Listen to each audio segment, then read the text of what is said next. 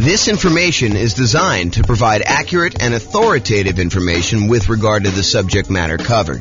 It is offered with the understanding that the presenters are not engaged in rendering legal, accounting, or other professional services. If legal advice or other expert advice is required, the services of a competent professional should be sought. Welcome to the Santa Ana Real Estate Investing and Real Estate Financial Planning Podcast. Learn all about investing in real estate in Santa Ana, California, with a combination of real estate financial planning and modeling with numbers specific to Santa Ana, plus syndicated, more generalized recordings of live and pre recorded real estate investing classes, not all of them specific to Santa Ana. Be sure to stay tuned after the podcast for a message from our sponsors. The following is part five of six parts of the class Overcoming Obstacles for Real Estate Investors. Be sure to check out other parts published as separate episodes. Now we're going to do finding what you're missing. So, what's missing? So, we already covered down payments, which sort of included reserves and closing costs as well. Now we're going to talk about finding deals, finding a dream team, finding partners, and finding tenants. All right, so finding deals. I mean, there's not a lot of stuff I can add to this, right? It's going to be a lot of master of the obvious stuff.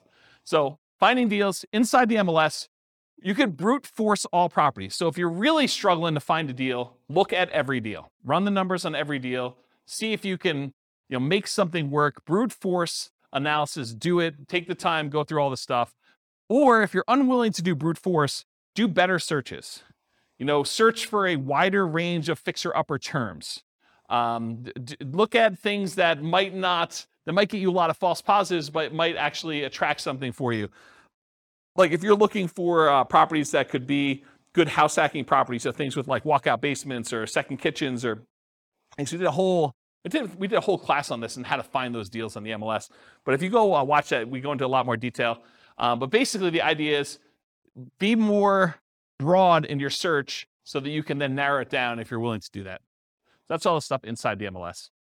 Uh, market to find motivated sellers. So if you can't find what you need inside the MLS, be willing to spend money in order to find deals outside the MLS. Put out marketing, and we did a whole separate class on marketing to find motivated sellers, like two hours on that. So go watch that to find sellers uh, instead of just deals in the MLS. Because the MLS is going to give you, in a lot of markets, it's going to cover about 90% or more of the um, of the properties that go for sale in a year. But that still leaves 10% of properties that are being sold for sale by owner. And it might change a little bit from market to market, but that's about what the numbers are, about 90 10. And some markets, it's more than that, some markets, a little bit less. So, marketing to find motivated sellers. And in my mind, that would also include networking. So, we include networking in that class when we talk about it. So, going to different real estate investor meetings, meeting as many wholesalers as you can, um, you know, trying to go find deals by, you know, talking to people, telling them that you're in the business, letting everyone you know that you're looking to buy properties, because you'll find kind of these off market deals that way too. If you can't find deals in the market where you're currently looking, consider expanding geographically. If you if you know, look, I, I, went and I did a research and I found out all the properties that were bought and resold within a single year time. So that's the possible universe of all the fix and flip deals that happened in my particular marketplace. And there's not enough for me to do as many deals as I want if I had a pretty significant share of that market. Well, maybe you decide, look, I need to go to another city that's bigger than mine, maybe add a new city or two or three or five in order to figure out how many deals you want to do what a reasonable size market share might be by looking at how many a certain person did, uh, looking at the addresses of what they are and kind of matching those up and saying, even if I had that percentage of market share, could I really go and do the number of deals I wanted? Maybe you need to expand geographically into other markets in order to meet your numbers. Uh, change your strategy to change your strategy to improve deal quality and quantity. So if you're like, look, I only want to do pop top fixer uppers, well, you may want to actually improve your deal quality, change your strategy so you can improve your deal quality. You can go and look at maybe I'm willing to also do regular fixer uppers or ones where I could add additions or something like that uh, in order to be able to get more profitable deals and also improve the number of deals you might have. And then another obvious one, make sure you hire a real estate agent or and or wholesalers and to a lesser degree maybe a marketing person and a mentor in order to help you increase your deal flow. Those are strategies. Any that I missed? Does that help, Bill? Cool. All right, building a team to support you, dream team to support you. So, in my opinion, the real estate agent is sort of the center of all these teams, right? Because if you need a lender, if you need title company, if you need, you know, a lot of repair people, a lot of the contractors, a lot of the subs, insurance companies, you know, all of those, a good real estate agent, a real estate agent who's doing any type of volume, they've got all those people already, especially if they're catering to investors. So, in my opinion, you focus first on finding a good real estate agent, and then a lot of those other pieces will fall into place. You can decide whether or not you want to use the person that they've been using, or if you want to continue looking for someone to replace a weak team member that the real estate agent doesn't have a person for. And then you can go and you know, do networking with other real estate investors. You can go talk to other people and try to find people that way. But I think that's the best strategy is you go find the agent or agents and you really focus in on uh, their team to start with. And then, of course, you optimize from there. Any questions on that? That helpful? Cool. Finding partners. So talk about your investments and listen for curiosity. You got to talk to a ridiculous number of people. Got to talk to a lot of people in order to find these. And then you can network with others virtually and in person. And there's two schools of thought on this. Do you th- I'm going to ask you guys a question. We're going to pull you. Do you think it's better to go to real estate investor club type meetings to look for real estate partners? Or do you think it's better to go to non real estate investor club meetings in order to look for possible real estate investor partners?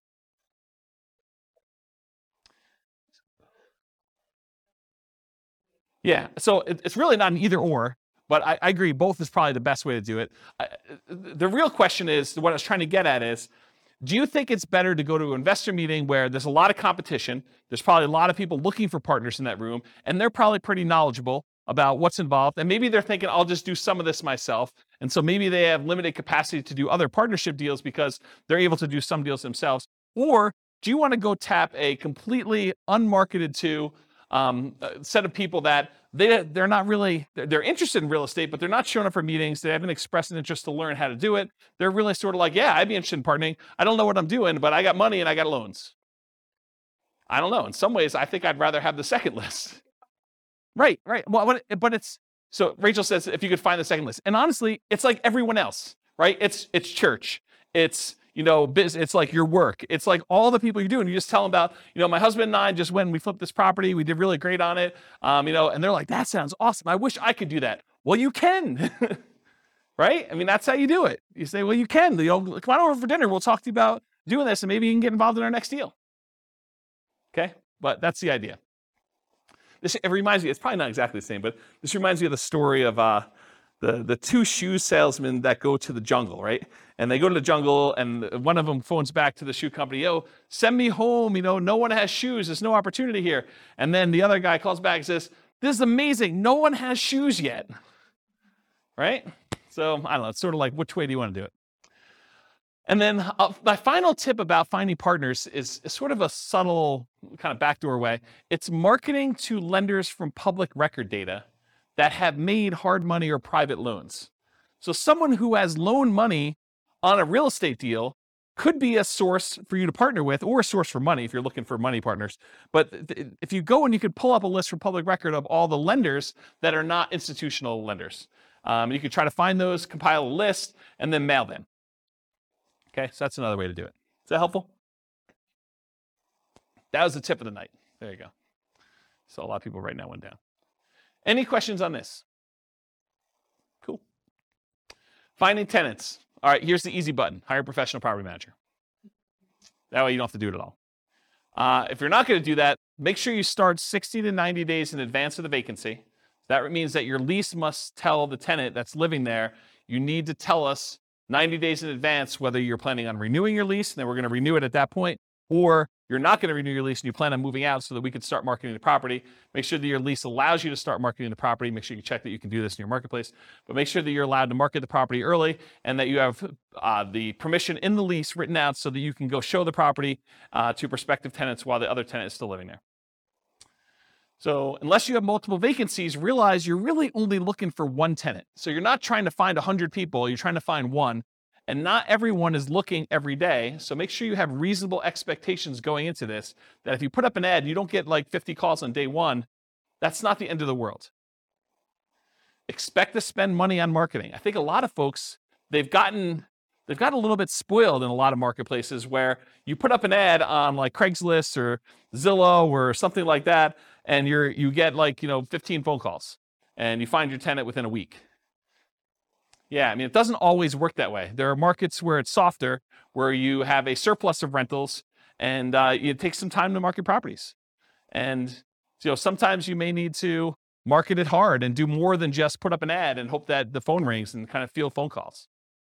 So expect to spend some money on marketing, maximize the marketing you can do, do all the stuff you can on the web, do uh, signs uh, at the property in the yard if you can, like all those different things. Network with other local investors to find out what's working locally. So usually after a investor has filled their properties, they're really open to sharing. While they have a property for rent, they may not be super open to sharing. But once that once that property is filled and they've they've got no vacancy, they're happy to tell you where they're marketing. Assumes you have a great offering, so make sure you're doing all the stuff that you should be doing to the property. You can't try to rent a piece of crap and then tell me that you can't find tenants.